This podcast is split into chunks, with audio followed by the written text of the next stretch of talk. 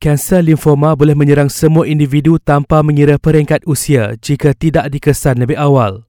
Pensyarah Makmal Kesihatan Kanser UPM, Profesor Dr. Sabariah Makno berkata, individu berusia 50 tahun ke atas paling tinggi berisiko untuk menghidap kanser ini. Bergantung kepada jenis. Hmm. Kalau yang, yang secara amnya limfoma ni kita bagi kepada Hodgkin limfoma dan non-Hodgkin limfoma macam tu. Mm-hmm. Uh, secara am tapi semuanya limfoma lah. So mm-hmm. kalau yang secara buku rata lebih pada umur-umur orang tua lah. Tua uh, lebih 50 ke atas secara amnya macam tu lah.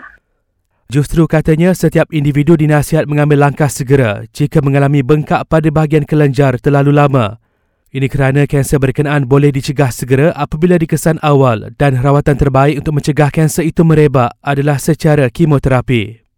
Kalau informa ni sebenarnya sebab dia banyak jenis, mm-hmm. so banyak cerita dia macam tu. Okay.